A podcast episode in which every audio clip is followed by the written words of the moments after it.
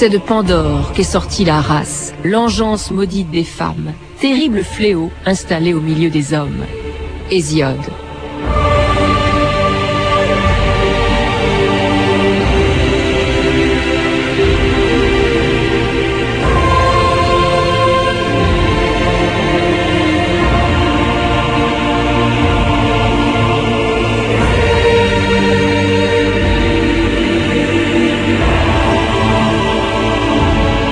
2000 ans d'histoire.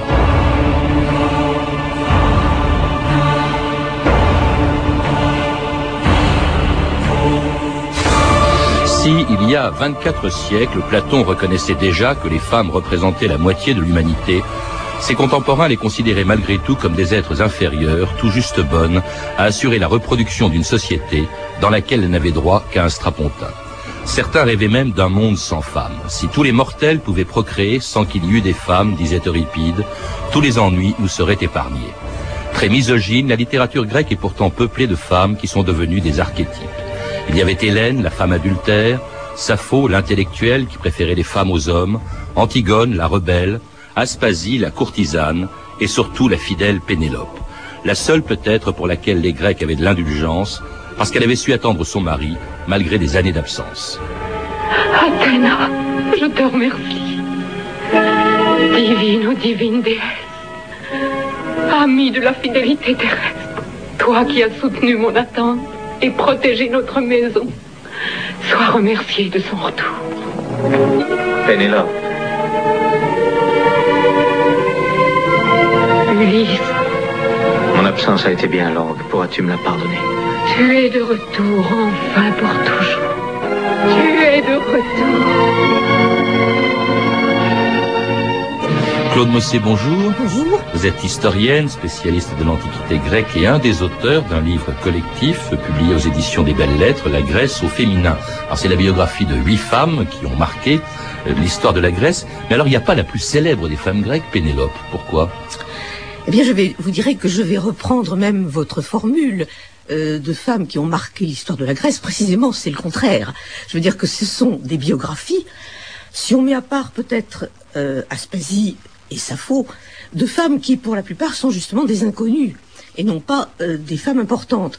Euh, de la euh, Grèce ancienne, on connaît surtout les héroïnes, celles qui ont été euh, à la fois chantées par Homère, euh, Hélène, Pénélope, Andromaque, celles qui ont été ensuite reprises par les tragiques athéniens au 5e siècle. Donc ces personnes, ces femmes-là, on les connaît. Mais justement, l'objectif de ce livre, euh, qui avait été, dont l'initiative revient à Nicole Laureau, qui malheureusement euh, nous a quittés depuis une dizaine de jours, elle est morte il y a une dizaine de jours. Euh, l'initiative de ce livre, c'était au contraire d'essayer de, de voir ce qu'on peut apprendre en euh, interrogeant la vie de femmes ou en essayant de reconstituer la vie de femmes qui ne sont pas justement des héroïnes.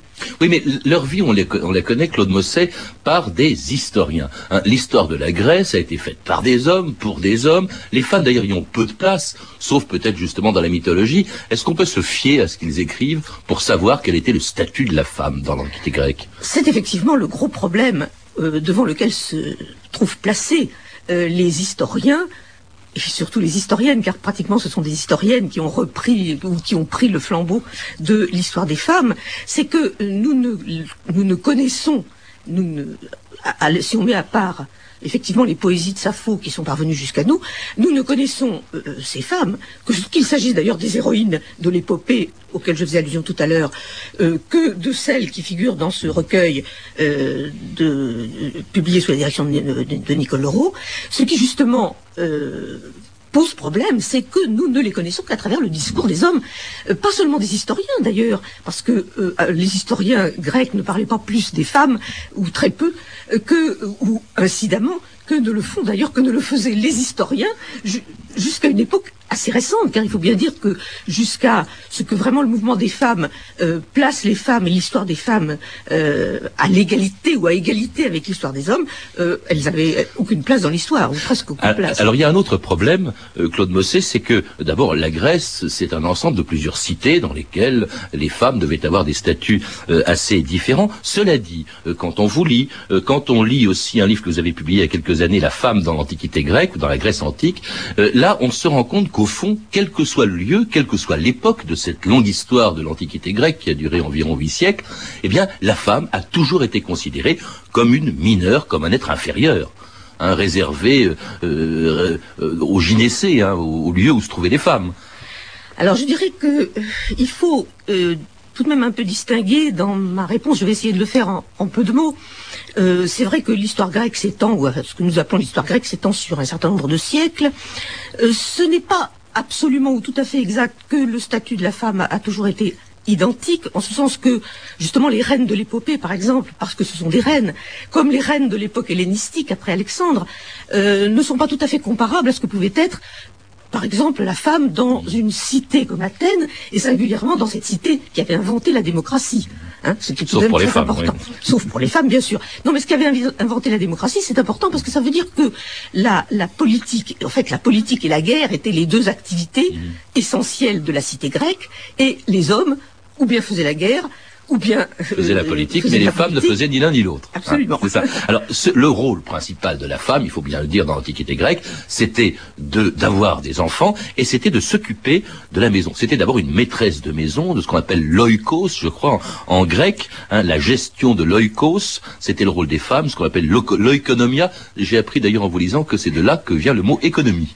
Oui, euh, à vrai dire, euh, c'est effectivement de là que vient le mot économie, euh, et en particulier, on le doit à un ouvrage que nous traduisons, que nous appelons l'économique, de Xénophon, Xénophon qui était un historien athénien du IVe siècle avant notre ère, et qui décrit précisément la gestion d'un domaine présenté comme étant un domaine idéal. Car je précise bien, oikos, c'est un terme qui est, euh, euh, qui est plus vaste que, que ce que nous entendons par maison ou par famille.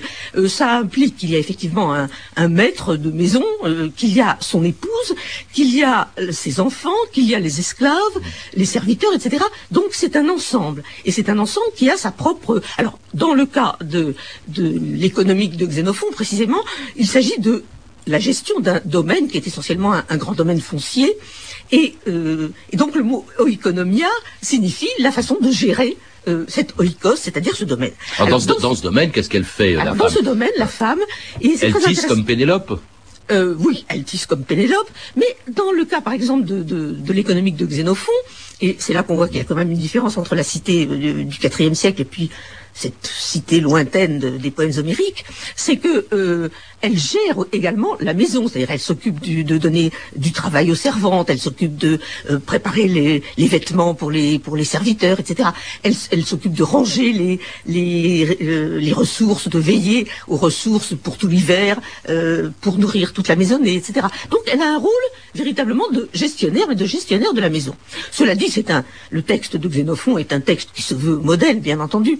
Dans la réalité, effectivement, un homme euh, devait avoir une épouse parce que c'est à elle qu'il confiait le soin de euh, non pas d'élever les enfants, les, enfants en jeune âge, euh, en très jeune âge, parce que les fils au moins, quand ils avaient atteint un certain âge, on les confiait à un pédagogue, c'était plus la, la femme qui s'en occupait, mais de veiller à l'éducation des enfants, des jeunes enfants, de veiller à la bonne marche de la maison, de filer en effet ou tisser des étoffes avec la servante, avec les servantes autour d'elle. La seule chose qui compte, c'est cette toile que je tisse tout le jour et que je défais aux lueurs des torches. J'étais le compagnon d'Ulysse. Et pendant nos longues heures de veille, dans l'attente des combats, c'est de toi qu'il parlait toujours. Il te voyait attendre son retour. Dans sa maison, filant de la laine. Il revoyait votre chambre et ce grand lit où tu dormais seul. Je suis comme une prisonnière, enchaînée à sa promesse, et il n'y a personne qui puisse m'en délivrer.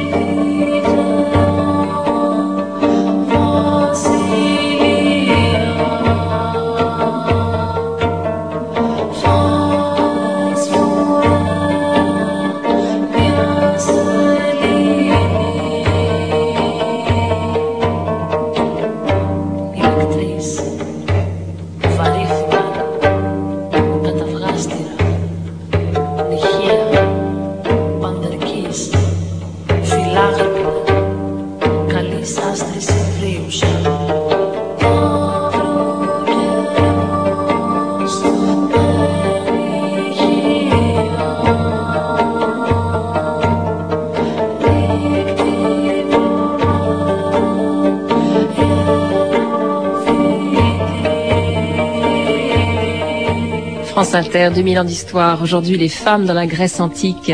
Et vous entendiez un chant inspiré de la Grèce antique, justement, par l'ensemble d'Hémonia Nymphe, qui l'a composé avec des instruments de musique de, de l'époque de Périclès, plusieurs siècles donc après l'histoire d'Ulysse et de Pénélope, qui est une histoire d'amour, Claude Mossé. Est-ce que l'amour avait sa place dans un couple grec entre un homme et une femme? C'était plutôt quelque chose de convenu, le mariage.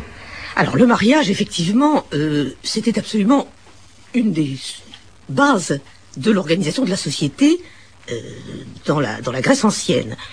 Euh, bien entendu, nous ne sommes informés que pour, euh, enfin disons, les conditions du mariage dans une cité comme Athènes, par exemple, et singulièrement au IVe siècle avant notre ère, parce qu'on a des plaidoyers qui nous renseignent sur la façon dont les choses se passaient. Alors, bien entendu, il ne s'agissait jamais d'un d'un choix, enfin du moins le plus souvent, il ne s'agissait pas d'un choix entre les deux époux, euh, mais c'était le père du jeune homme qui choisissait la femme de son fils. Ni, ni l'État, dites-vous, ni la religion n'intervenaient. En fait, c'était un contrat, ce qu'on appelle lingué, hein, je crois.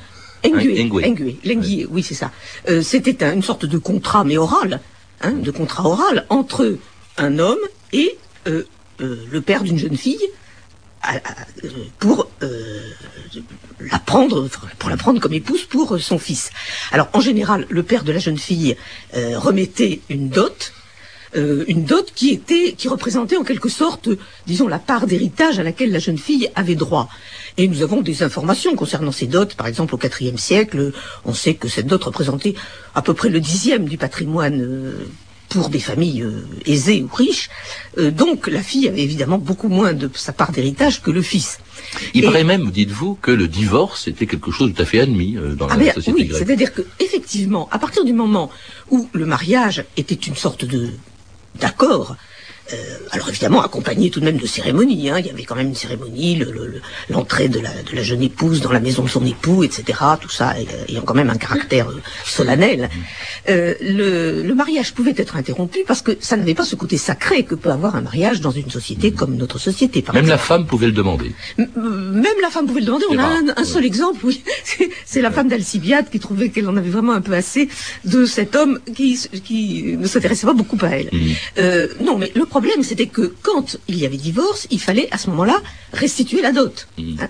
Euh, C'est-à-dire, c'était une des raisons pour lesquelles le mariage pouvait tenir, parce que souvent, un homme hésitait à répudier sa femme euh, pour en restituer la dot. Mais il était, par, en, en revanche, tout prêt à le faire si, par exemple, il se trouvait, par les hasards euh, de, des- de- du système de succession, pouvoir hériter, revendiquer une jeune fille seule héritière d'un d'un bien.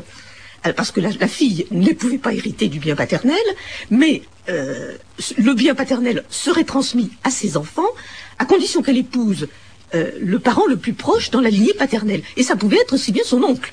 Alors Claude Mossé, les statuts étaient très différents. Par exemple, vous citez aussi un autre exemple qui est celui de la femme spartiate. Elle, c'est tout à fait différent. Elle se promène, elle a droit d'aller à l'extérieur, elle se mêle même aux hommes dans des jeux. hein, elle participe à des jeux. Vous citez Xénophon qui disait on instituait des courses et des épreuves de force entre les femmes comme entre les hommes persuadés que si les deux sexes étaient vigoureux, ils auraient des rejetons plus robustes. Alors c'était la raison pour laquelle les femmes avaient le droit de se mêler aux hommes dans les jeux. Elles étaient même nues hein, devant tout le monde.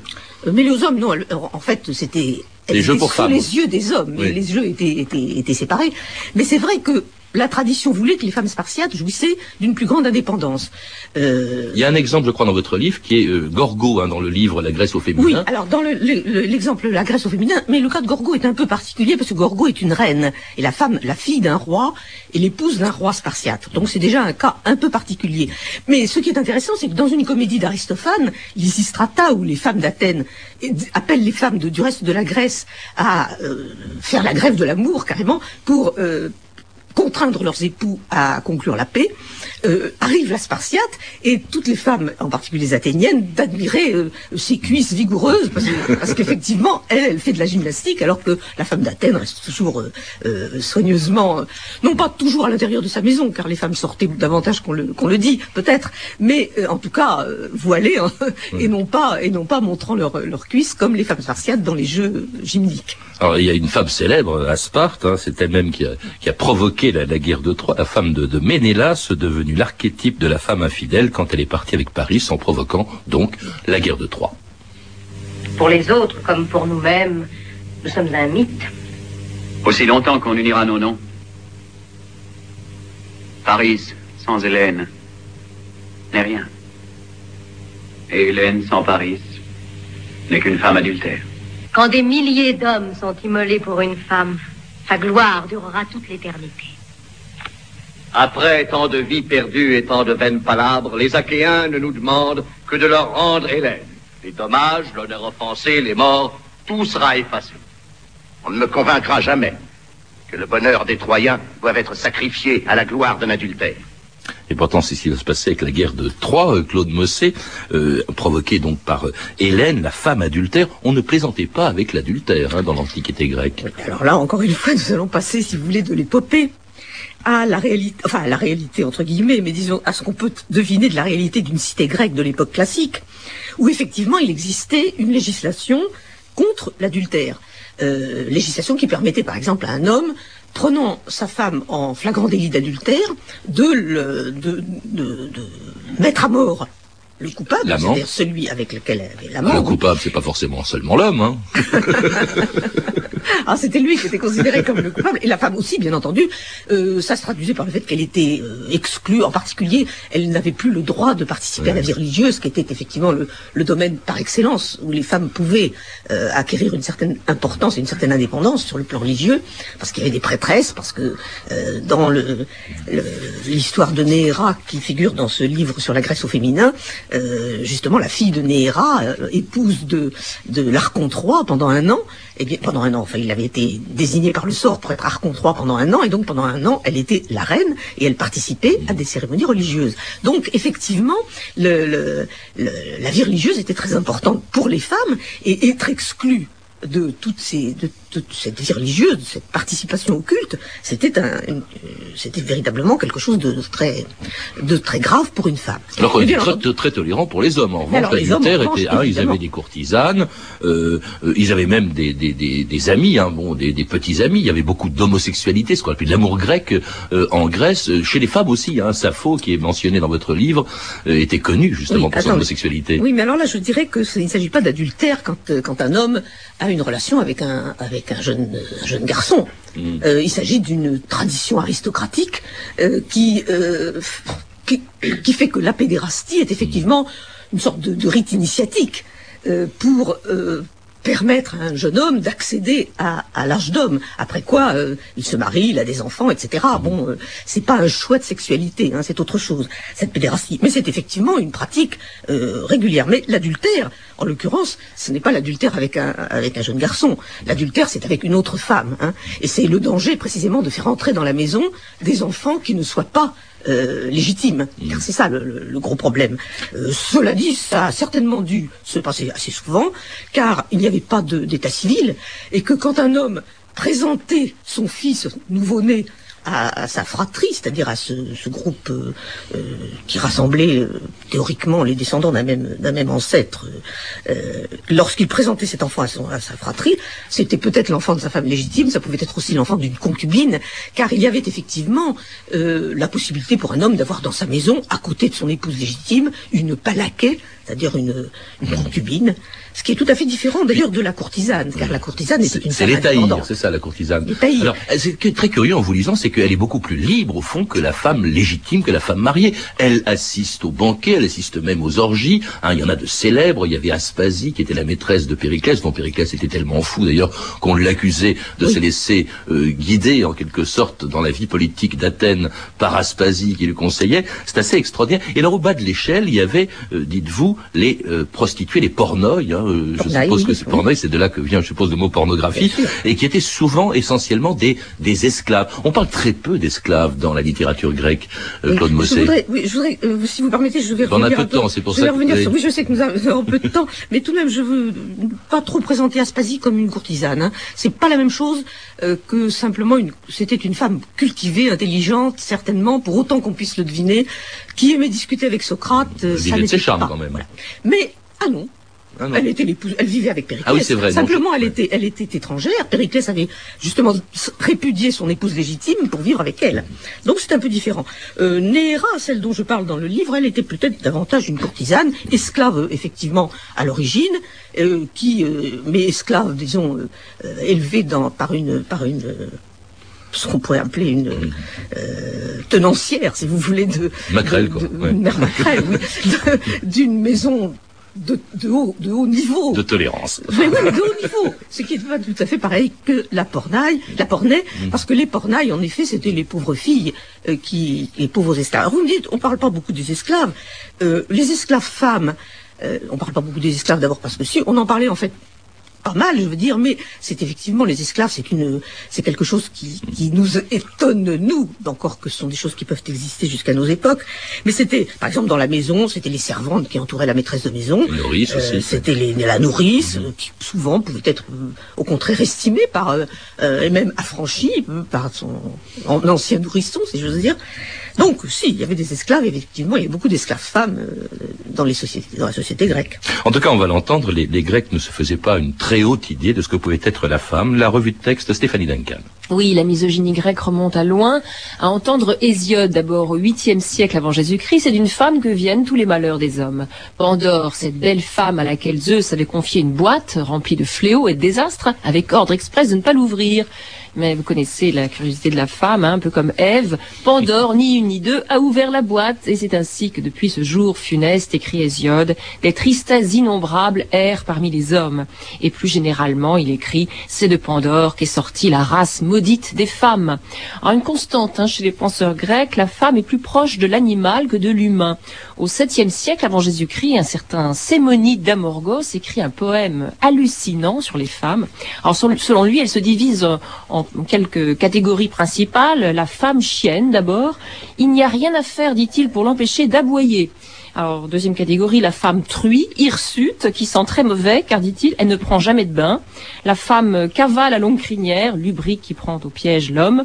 Enfin, tout de même, une rescapée un peu plus respectable, la femme abeille. Bienheureux l'homme qui la reçoit, dit-il, car seule elle échappe au blâme. Sa fortune prospère et grandit avec elle, et elle vieillit aux côtés de son mari après lui avoir donné une belle et louable descendance. Mais évidemment, l'abeille est rare, et Sémonide d'Amorgos conclut dans un soupir, les femmes, c'est là le plus grand mal que Zeus a créé. Alors, avec le philosophe Aristote, euh, la misogynie se poursuit hein, sous le couvert d'arguments un peu pseudo-scientifiques. Alors, selon lui, l'infériorité de la femme est naturelle. La nature, dit-il, a créé un sexe fort et un sexe faible. Le fort apporte les choses du dehors et l'autre, le faible, assure la sécurité de celle du dedans. L'un est capable pour la vie sédentaire et manque de force pour la vie au dehors. L'autre, moins fait pour la tranquillité, s'épanouit dans le mouvement. Pour Aristote, donc, l'homme est la norme. Le mâle, dit-il, est pour les êtres qui naissent ce qu'il y a de meilleur, tandis que la naissance d'une femme est, dit-il, un écart de la nature. La femme, écrit Aristote, est un mâle mutilé, estropié. Une seule chose lui manque, le principe de l'âme. Eh oui, voilà, on a dit. Mais pourquoi tant de haine, me direz-vous? La femme ferait-elle peur aux Grecs? En tout cas, elle a l'air de faire très peur à Platon.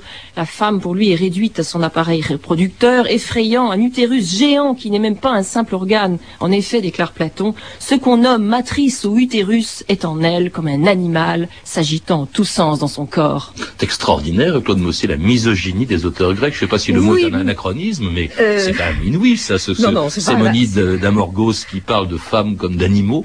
Non, c'est pas du tout un anachronisme, mais effectivement, la femme est du côté, disons, de l'animalité, du côté de la nature, du côté du sauvage, à certains égards.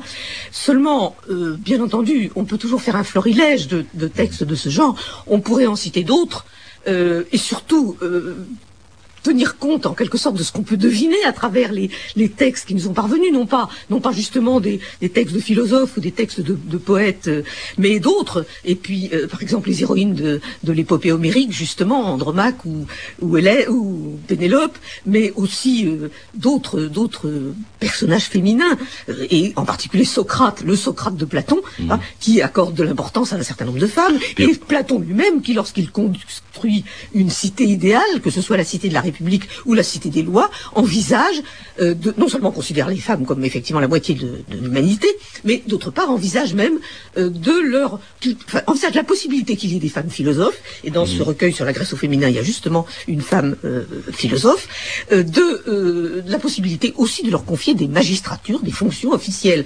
Donc il faut tout de même très nuancer, pas tout cela. Euh, il y a des textes fortement misogynes, il y a aussi une réalité qui révèle que la femme surtout la, la, la femme, la mère, la, la, fille, etc., tenait une place dans la vie des, des citoyens Mmh. grecs. euh, Et dans le théâtre, il y a de très beaux personnages. Il y a quand même l'Antigone de Sophocle, il y a Clytemnestre de Ripide, il y a Médée, Andromaque, etc. Mais euh, cela dit, euh, quand même, est-ce qu'on ne peut pas dire d'une certaine manière, euh, en- il nous reste très peu de temps, Claude Mossé, que le statut des femmes ne va pas beaucoup changer après, euh, dans la dans l'Antiquité romaine et même au Moyen Âge? Est-ce que la misogynie n'est pas au fond un héritage euh, de, de, de l'Antiquité grecque on, on retient surtout la démocratie, mais il y avait aussi un aspect quand même, c'était le statut des femmes. En, en deux mots, en deux secondes, parce qu'il nous reste quelques Je vous secondes en deux mots que le statut des femmes est resté presque le même pendant toute une longue pendant de longues périodes historiques et que pour euh, prendre un seul exemple, avant 1945 en France, les femmes n'avaient pas le droit de vote. Par conséquent, vous voyez que il s'agit d'une infériorité, de de même qu'elles n'avaient pas le droit, par exemple, de signer des contrats ou de des choses de ce genre. Donc, je ne crois pas qu'il faut attribuer aux Grecs l'origine de la misogynie. Il y avait des misogynes en Grèce certainement. Euh, il y en a eu dans d'autres dans d'autres époques et dans d'autres sociétés. Je ne crois pas que ce soit un héritage de la Grèce en tout cas. Merci Claude Mossé. Je rappelle que vous avez participé à l'ouvrage collectif La Grèce au féminin, donc dirigé par Nicole Leroux, qui nous a quittés il y a quelques jours. Un livre dans lequel vous consacrez un chapitre à la courtisane Néra, qui vient, et un livre qui vient de paraître aux Belles Lettres. Vous êtes également l'auteur de La femme dans la Grèce antique, publié chez Complexe. Vous avez pu entendre des extraits des films Ulysse de Mario Camerini, disponible en cassette chez Vidéo Virgin, et puis La guerre de Troie de Giorgio Ferroni. Vous pouvez retrouver tous ces renseignements en contactant le service des relations avec les auditeurs au 0892 68 10 33, 34 centimes d'euros la minute ou consulter le site de notre émission sur franceinter.com.